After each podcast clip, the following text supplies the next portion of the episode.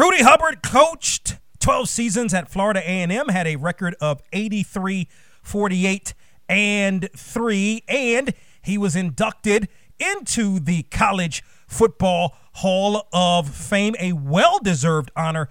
As a matter of fact, led, of course, the Rattlers to the 1978 Division I AA championship, the first ever Division I AA championship, and a win over Miami the Hurricanes, that is, in 1979. As Rudy Hubbard joins us here on From the Press Box to Press Row.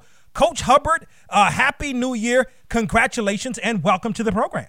Well, thank you very much, and happy new year to you. Absolutely. I mean, what an honor. Your thoughts on being inducted into the College Football Hall of Fame. Well, you know, I'm overexcited, man. I really was caught off guard, totally caught off guard, because I was of the opinion that most times those kinds of awards are done leading up to the football season. And since the season was about to end, you know, I wasn't even thinking about Hall of Fame being I thought this year's Hall of Fame route would be over. But nobody sent me a notice or anything. I didn't get a phone call. And so all of a sudden I got a box.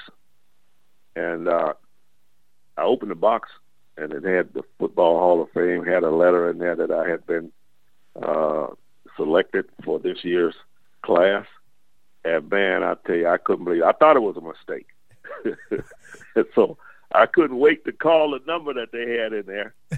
And then they explained to me that they had talked about it, looked at it, called several other people about it, and they decided it was time for me to go in.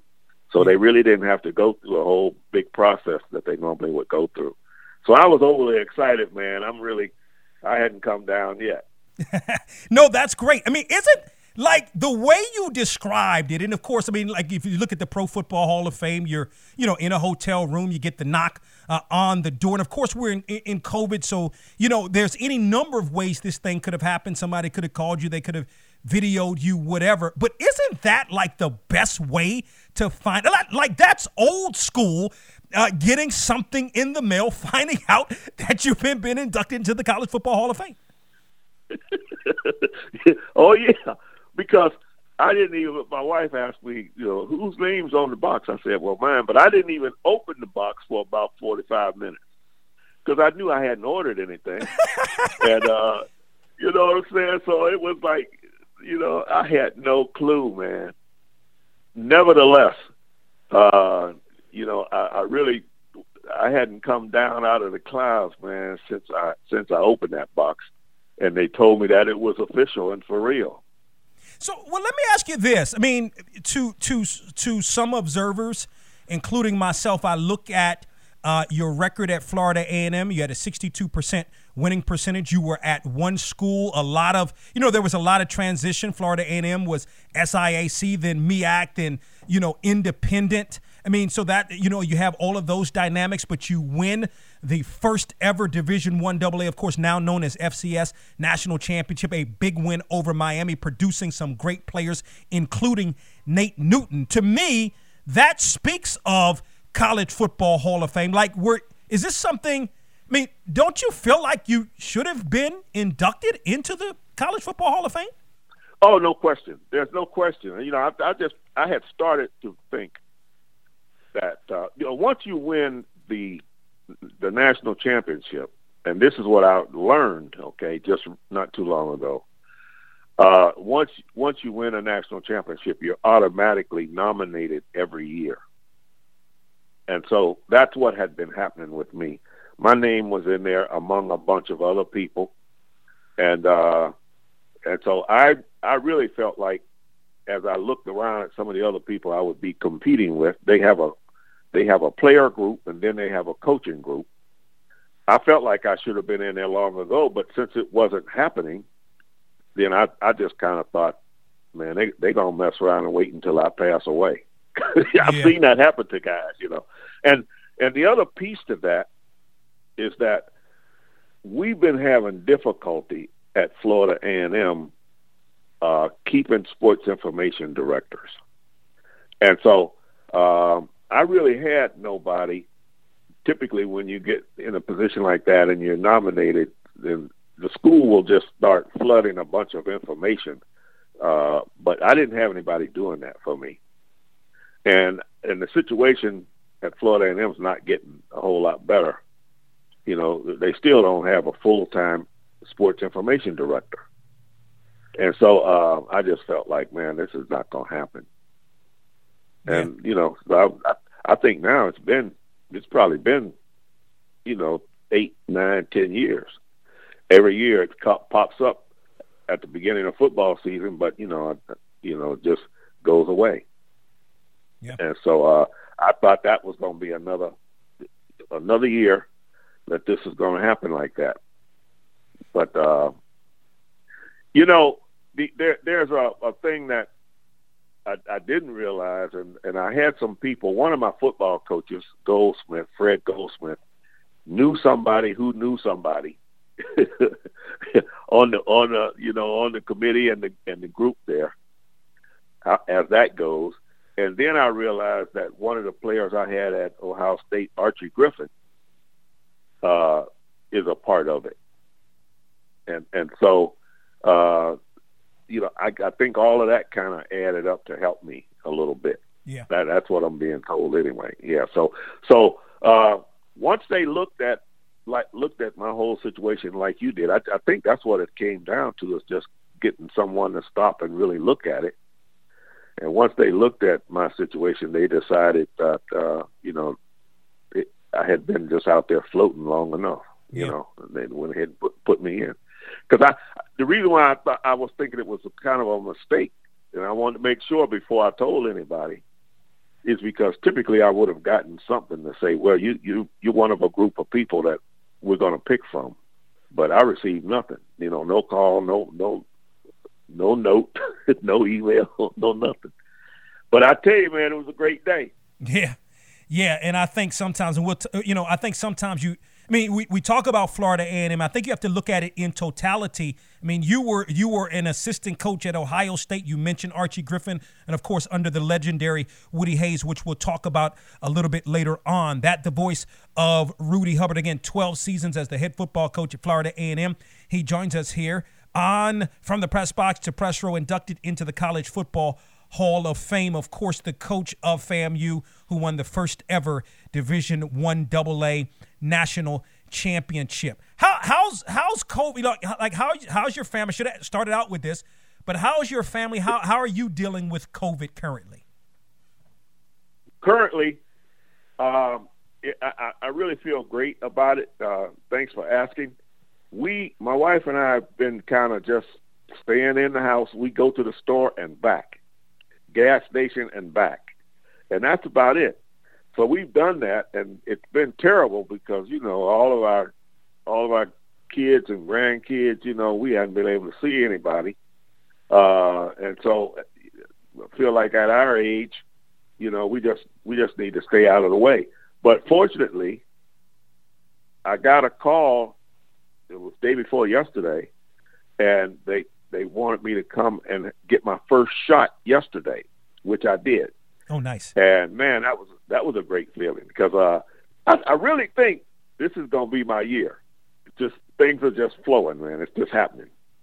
And so, you know, but that kind of, you know, I know it has a lot to do with my age, the reason why they put me up there. But I went and had my shot, didn't have to really wait long. Was a piece of cake. You know, I was thinking that it might be a little painful, but it was not painful at all. And I just got to get the second shot now in about 3 weeks. No, that's a great thing. Hopefully everybody will go out and get vaccinated so that, you know, we can get beyond, of course, coronavirus. I want to talk about a little bit first about your time at Ohio State. Of course, you were a player at Ohio State first, and then ultimately became an assistant coach. Now, I know I read you were the first black assistant coach at Ohio State. Were you the first, or certainly one of the first black assistants in the Big Ten? No, I was. Let me just overall, I was probably 7th or 8th in the country. And the reason why I'm saying it like that is because there is a book, and the book was published by Ori Banks. Yes, and it talks about, you know, all the black coaches who were hired and where they were hired and what years they were hired. Now, some of the guys, I think probably it'd be safe to say that I was probably. My first year coaching, we won the national championship at Ohio State. So I was probably one of the most well-known guys. But there was a guy ahead of me. He was more known for playing than coaching. And I'm trying to think of his name right now, which I'm pulling a blank. But he was at, I believe, University of Illinois. Mm-hmm. So I wouldn't have been the first in the Big Ten. Right. But certainly the yeah. I'm trying to think. He was a heck of a player too, man. Pro player, played pro ball. Then he went and coached, but he only coached a year or two. And like some of those guys, they didn't coach. They coached like a freshman team or something, because at that time freshmen were not eligible. I thought I almost had his name, but anyway, yeah. There was another coach at University of Iowa. I'm looking at these guys, man. I'm just having a blank with the names right now. No problem. That's okay. But it wasn't a whole lot of us. Let's put it that way. Yeah, no. I mean, pioneer. I mean, we can even think. You know, you could. Bill Hayes was at. You know, first black assistant coach in the ACC at. You know, Wake Forest, and then ultimately went on to Winston-Salem and then A&T. So let's do this. We're gonna step aside. We're gonna take a break. We're gonna come back with more. Rudy Hubbard joining us, recently inducted into the College Football Hall of Fame, as From the Press Box to Press Row rolls on. All right, stand by. We're back here on From the Press Box to Press Row. We're talking with Rudy Hubbard, recently inducted into the College Football Hall of Fame, coached 12 seasons at Florida A&M, the head coach, and of course, was also an assistant coach for 6 seasons at Ohio State. So what kind of, Coach Hubbard, take us through what was sort of the climate like, you know, at Ohio State with you as an assistant coach under Woody Hayes, who you also played for. And I would have to assume that, I mean, you were an integral part of getting Archie Griffin, who won the Heisman Trophy twice, to Ohio State.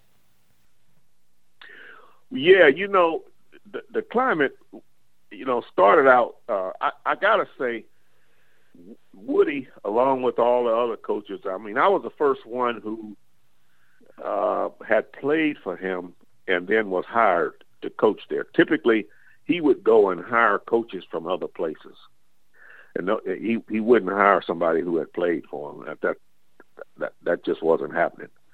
But I think and I'm going to say this, I never asked him, but my senior year, we were supposed to, you know, each year when we played Michigan would be in the odd years, would be at Michigan. We normally would lose.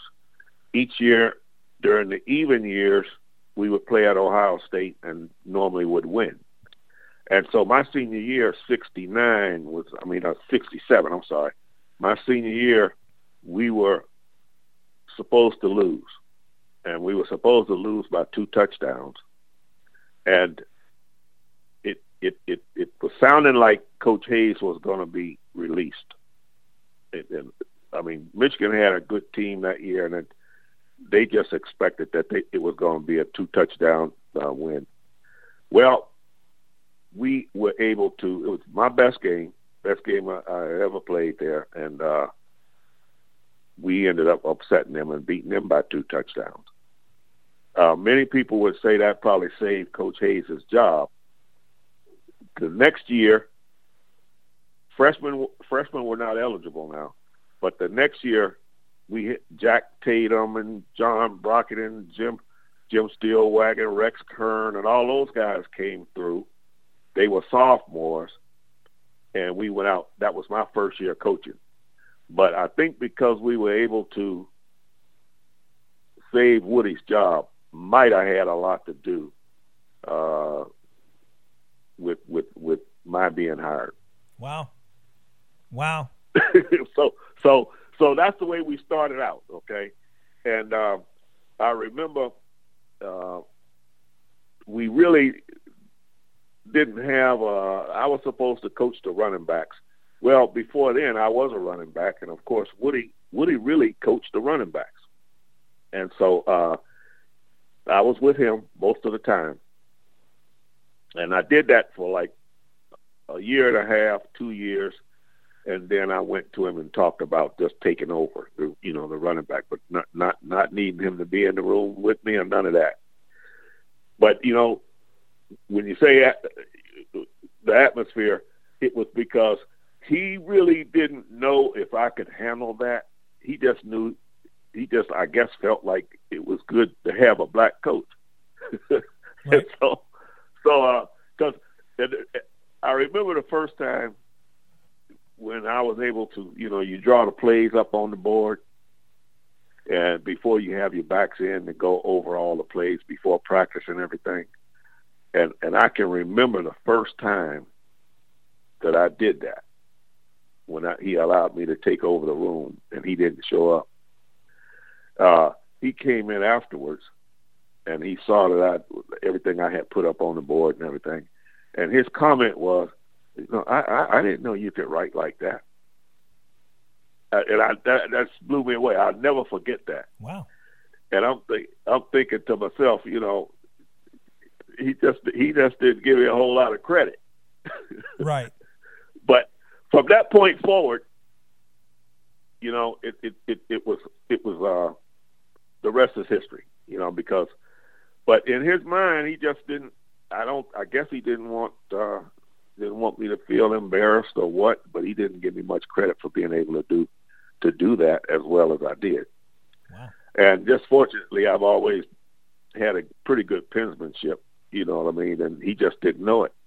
Right. But from that, and I think a lot, probably everybody who got hired like that with black coaches coming in probably had to go through some kind of adjustment period.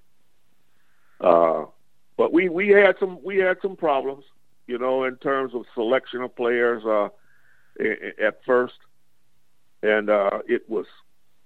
Now that year, we had problems that first year. Okay, we had, like, we were loaded, but we had a guy named Jim Otis who was a white fella, and then we came in there with John Brockington and Leo Hayden. They were sophomores before they were players. Both of them got drafted their senior years. They both got drafted in the first round. Mm. That's how good they were. But Jim Otis was going to be the starter, and that's just that. And that was difficult for me. I was supposed to be the running back coach, and I'm the black coach. And I just felt like people were going to think that these guys were such good athletes, but they couldn't start. They were not going to break that start lineup. So we would vote on who would start, and Woody would say, "You're wrong." And Jim Otis was just going to start no matter what. I later found out that Jim Otis's dad was Woody's college roommate. Mm. But that was after I was gone. But I'm saying all that to say this, man. I had a big afro at the time and a patch of hair came out of my afro big as my fist. It was just nerves over all of that because, we all knew, and all the other coaches, would vote for John Brockington to start. Right. But it wasn't going to happen right then. No. Understood. Rudy Hubbard joining us here on From the Press Box to Press Row, talking about his days at Ohio State, of course, the head coach at Florida A&M for 12 seasons, winning a national championship. So what ultimately... How did you ultimately, and that's interesting. So one more thought about Ohio State, Archie Griffin. So you were instrumental in getting me there. Is that right? Yes, yeah. See what, and so what had happened? These guys that I'm mentioning, it's ironic because John Brockington just texted me the other day, man, for the first time in years. Over the Hall of Fame thing, but John Brockington was probably I'm gonna say he was probably 6'1", 6'2", 220. Leo Hayden was 6 feet, and he was probably 225. These are big guys at the time who were fast, man. So we're talking now. That would have been, let's see, 68, 69, 77. We're talking 1972 when Archie is coming in. I happen to have been doing my student teaching at Archie High School to finish up on a degree. And I got to be good friends with his head coach, high school head coach, who told me that he would never send a player to Ohio State. This is right in Columbus now.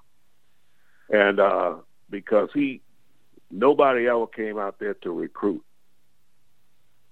And his allegiance was to the University of Indiana because they gave him, a lot of time and gave him all kind of techniques to coach and everything. But Archie had decided that he wanted to go to Northwestern University. But because I was there working with the head coach doing my student teaching, we got to be good friends. Once I looked at the film, I went back, and Archie was just off the chain.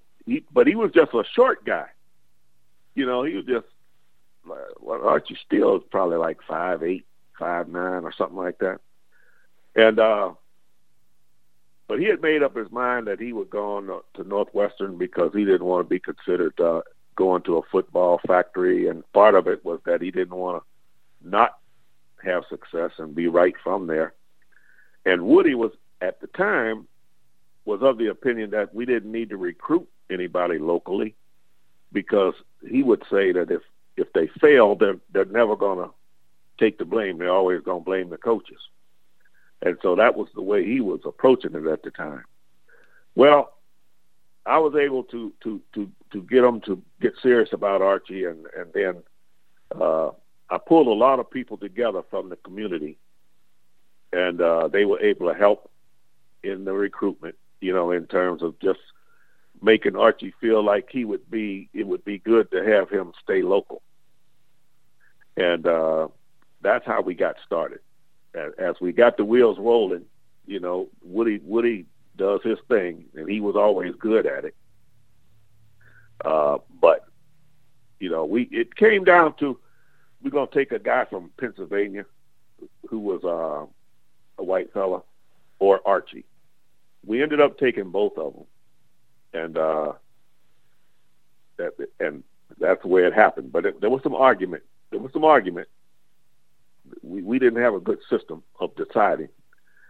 And so the system was whoever could holler the loudest, whichever coach would holler the loudest for a player, which was not a good one. And we got into a really bad situation there where it just didn't make sense. So we decided during that period that we had to come up with a better way to determine who would recruit. And so we ended up saying whoever coached the position would have the final say before it got to Woody. Mm. And that's what but it had to be a bad argument, man, a lot of shouting and carrying on. And so once we got Archie there, that same year, I believe it was in 72, freshmen became eligible. And the first game, Archie got in at the last. The game was about over. We were winning, and he got in. Some seconds left to play and fumbled the ball. Woody was crazy about fumbles. I mean, he would go off, man, on a fumble. And so it was, make a long story short, we started the next game against University of North Carolina with Archie lined up at third team. Guy named Morris Bradshaw, a black guy, fast as all get out, but not really all that tough. And then a white guy was number two named Elmer Lippert, who was tough, but not all that fast. And so then we ended up with Archie as number 3 and it shouldn't have been that way. But that was the way Woody wanted. I wanted Archie to be number two. So anyway, we get into the game, and we're not moving the ball. And it appeared that, I mean, we punted that ball twice, and North Carolina punted twice. It appeared that we were not going to win that game if we didn't do something different. And so I called down and told Woody, you know, we're going to lose the game unless we put Archie Griffin in. And what happened was he went ahead and did that, which meant we skipped over Elmer Lippert, the little white fella who was tough. Right. And Archie got in and ran for 200 yards that game. And the rest, as they say, is history. It's history. Yeah. Rudy Hubbard. You know, what's funny, I got to tell you this now. Sure. What was funny, though, after the game, Elmer Lippert, the guy that we passed over, his dad was out there waiting for me. He didn't wait for Woody. He wanted to talk to me because he felt like his son had been done wrong, and he had. You know, he had. But all I could do was explain to him what really happened. And we shouldn't have gone into that game with his son listed number two in the first place. And then it took to the next game. Once we got to the next game, Archie Griffin went off again, and then it was all over. I mean, it was really all over there. Nobody said a word. Yeah. That is awesome. Rudy Hubbard joining us here on From the Press Box to Press Row, just inducted into the College Football Hall of Fame. We'll step aside, take another break, come back. We'll talk about his time as the head football coach at Florida A&M. You're locked into From the Press Box to Press Row. All right, stand by. We're back here on From the Press Box to Press Row talking with Rudy Hubbard. He was inducted into the College Football Hall of Fame, 12-year head coach at Florida A&M, also an assistant at Ohio State. So ultimately, Coach Hubbard, how did you land the head job at Florida A&M in 1974? Okay. All right. So each year we have the National Coaches Convention. Normally it would be in January. And at those conventions, I had become pretty good friends with a lot of really good coaches. And we played poker. And so that year, they were going to bring in a new coach at Florida A&M. You know all the guys who are going to be fired at the convention. All those guys are going to be out in the hall all night trying to hook up a job for the next year. And the guy that they were going to fire, most of the guys knew me. They had selected me as the president of the Black Coaches Association. We had started a little association. And anyway, Jim Williams was the head coach who was going to be released. And he saw me. He thought I was going to be chasing some women or something. But anyway, I told him I had to go meet some guys at my room, but we were going to play some poker. And he followed me. Well, he wanted to play. So what happened was he ended up losing his money. Now, generally what it is at the makeup of this poker game, it'd be me and all the rest of the coaches would be white coaches, you know, but there were some outstanding coaches at this table now. And I can say it was probably 7 of us that would play. 4 of us at some point had won national championships. But anyway, Jim lost his money, and it was like on a Monday. So I loaned him. So I won some money, and I loaned him some money to stay out in San Francisco for the rest of the week. And we got back. I didn't hear from Jim. And I didn't hear from Florida A&M. You know, they had kind of sounded like they were going to be interested in me. And so Woody, I mentioned it to Woody. He told me to let him know before spring so that he could hire somebody else if he needed to, and they would go through spring. Well, no, I didn't hear anything, so we just went through spring.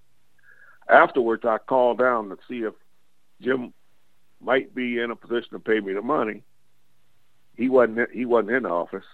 And so I said, well, casually, what happened? You guys forget me, or you decided not to go with me, or what? Well, we're just in the process of interviewing everybody, and we just interviewed the last guy today. I said, well, you decided not to bring me? And they said, oh, well, you know, we could bring you in today if you could come. Wow. That's the way we hooked it up. So I said, yeah, if you'll bring me in, I'll come on down. I really was wanting to get down and talk to Jim about my money. So they brought me in, and, I mean, they hooked it up at no time flat. They brought me in.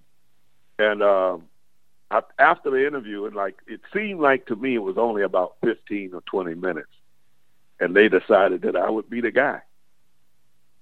And the only thing I had to do was go talk to Coach Gaither.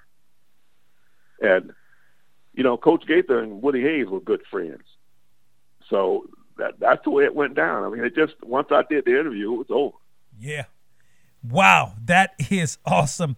Rudy Hubbard joining us here on the program. Some success right away. Of course, you look at the undefeated season in 1977. And then while it's an interesting dynamic because the SIAC was still D2, FAMU had applied for a waiver to be part of the newly formed 1AA league and ultimately was able to play for the national championship, lost only one game and ultimately won the 1AA national championship that year. What did that mean? And also, can you take us through the dynamic of being D2 at that time and then applying for the waiver to be 1AA also?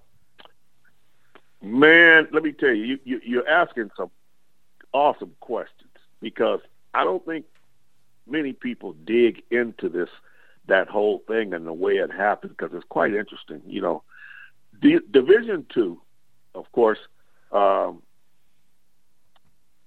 Jake Gaither had really established Florida A&M and established himself in Division II, and we were playing Morris Brown, Tuskegee, Albany State, Tennessee State, like, you know, those schools like that. And Coach Gaither was just running roughhouse on everybody, man. I mean, he was beating guys' socks off. And after having been in there for a few years, you know, I felt like I would eventually want to move the program forward. Because what actually happened was we were able to go on a television one time while we were Division II, and they paid us $10,000 for making that appearance. And I knew, having been at Ohio State, that, you know, if you go on television, normally you're going to have a huge take money-wise. I researched it and found out that if we were able to get in 1AA, we would make the same amount that an Ohio State or anybody else would make, which would be about $250,000 instead of $10,000. Wow. And so knowing I wanted to move the program forward, you know, obviously I wanted to get in there and make some of that money. And so it came down to whether we could get in. And you were right, we petitioned. And Coach Gaither and several of our people went up there and really put it on as heavy as we could put it on. So we were right there. And coming down, we had lost one game to Tennessee State, which was a tight game. It was really, really crazy. And we were told if we won the rest of our games and beat Grambling, that we would have a chance to go into the playoff. And we got down, we played Grambling in the Orange Blossom Classic, the last game, and we beat it. It was really like 31-7 or something like that. And so at that point, they selected us to be in the first round of the playoff. And 1AA, it's the first time. And so then we were going to play Jackson State. We went to Jackson, and that was really the championship game because Jackson was loaded. And we were able to beat them in a tough physical match, man. It was like 15-10 was the score of that game. And then went out and played Massachusetts. And, you know, but the reason I said it's so interesting that you would ask that question is because when we're Division II, and then you move to 1AA, normally when you're moving in divisions like that, there's some kind of adjustment period. You don't normally go out there and just win them all. And so we went from Division II to 1AA, And then from 1AA, after winning the championship in 78, to playing University of Miami in 79. And of course, they're Division I, and we were able to upset them in 79. So we were really, really fortunate. We were moving the program. But we were on TV that 78 year. We were on TV four times, $250,000 each time. So we ended up making $1 million more than what our program had anticipated. Mm. And I just knew we had arrived, man. Okay, here we come, you know. And I decided that we were going to try to get one heavyweight, really heavyweight, and then we were going to add Grambling onto our schedule. So we ended up getting University of Miami. Well, before we ended up playing any of those games, they decided that they were going to enforce in 1979 Title IX, which meant that we had to split all of that money. The women had to get a significant portion of all that money that we had made. And it ended up putting us back in the hole, back where we were. By then, I had really significantly improved the schedule because I was anticipating our recruiting getting better and everything getting better. And but the reason why that part caught me by surprise, I just never knew that was, and it really hurt our program. Mm. But I think that many people should know that normally when you go from Division II to 1AA and then 1AA to Division I school playing, you know, there's an adjustment period, and you don't normally have the success that we were having at the time. We have some players now, and you know, I'm just fortunate that you know that we were able to have that kind of success. But that's the way it went down. Yeah, no question about it. Again, Rudy Hubbard, former Florida A&M head football coach, inducted into the College Football Hall of Fame, joins us here on From the Press Box to Press Row. A couple of more thoughts, Coach Hubbard. We appreciate the time. And in that vein, like, it's interesting because FAMU goes from SIAC to then to Division I AA to the MEAC, then back to Division I AA independent. That is so. With that, even though your last year coaching was 1985, FAMU tried to make the move to Division 1A. I think it was either 03 or 04, something like that. Did you have any thoughts on, you know, because this is something, even though it was 10 years later, sort of something that you kind of started in terms of moving the program forward, and then FAMU tried to take that ultimate step to 1A. I have some thoughts. I didn't want to go, obviously, I didn't want to just jump out there and go 1A. What my thoughts were to just play 1A school each year until we had a feel for how much success we were going to have. And, you know, what would happen before I got to Florida A&M, they would have the Orange Blossom Classic was like a black school's bowl game. Because basically what would happen is they would have a schedule, and then the Orange Blossom Classic would be in Miami, but Coach Gaither, who was the athletic director at the same time, would select a school, whatever school they wanted to play. The schedule wasn't set for the whole year. He would select somebody for that Orange Blossom Classic. And it appeared to me, looking at how he did it, is that if he had a great year going, then he would bring somebody in like Grambling or somebody like that. But if he had a down year where he needed to end on by thumping somebody, then he would select a school that really didn't have that good, because he was beating people's brains out, you know. After that, when I came in, we were having not selecting people at the end of the year anymore. It was a full schedule. Okay, and so my thoughts on the way they did it in the 2003 or 2004, whichever year that was I don't think we were ready for that, because it was always going to have to be a game that you typically would either play away, which puts you at an advantage all the time, or we would have to play at Florida State, which wasn't guaranteed all the time, you know, because you don't have the facilities to accommodate that kind of thing. Right. And that was a part of the rules, actually. And so, make a long story short, my opinion is that when they did that, we really were not ready for that. Wow. But in terms of, you asked me, my thoughts on how I was going to do it would be to play one big-time school a year until we felt like we would, you know, we could do it, and then move it slightly. And that's the way I would have moved the program. Yeah.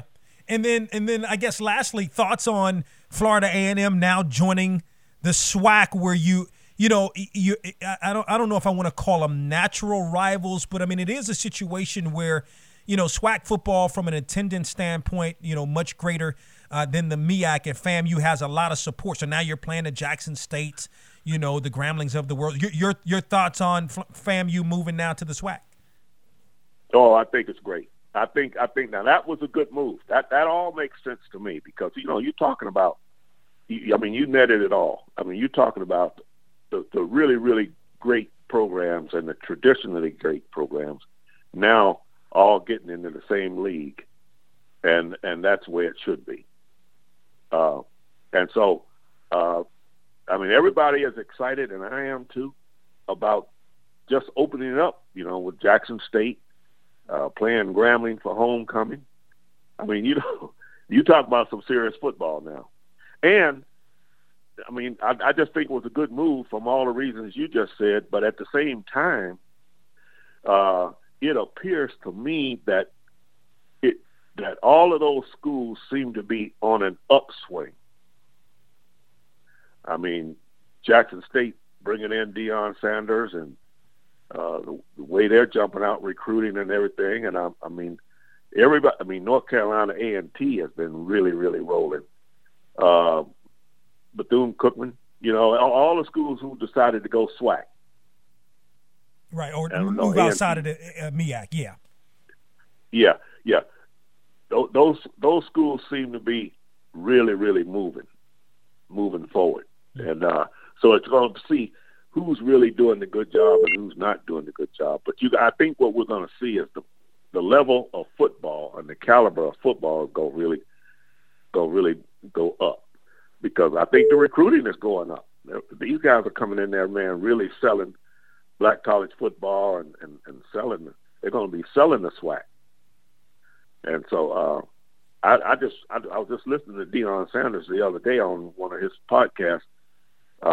He's not just talking about Jackson State. You know, he's talking about black college football. Yeah. And I think some of the other coaches are going to do the same thing. I think it's great. I'm glad to see it. It's going to be interesting. Yeah. Rudy Hubbard, again, former head football coach at Florida A&M for 12 seasons, inducted into the College Football Hall of Fame, leading the Rattlers to the 1978 1AA championship, the first ever 1AA championship, now known as the FCS. Joins us here on From the Press Box to Press Row. Coach Hubbard, this was really, really fun. Once again, congratulations on being inducted into the College Football Hall of Fame, and we'll catch up with you real soon. Thank you, sir. Thank you. Enjoyed doing it.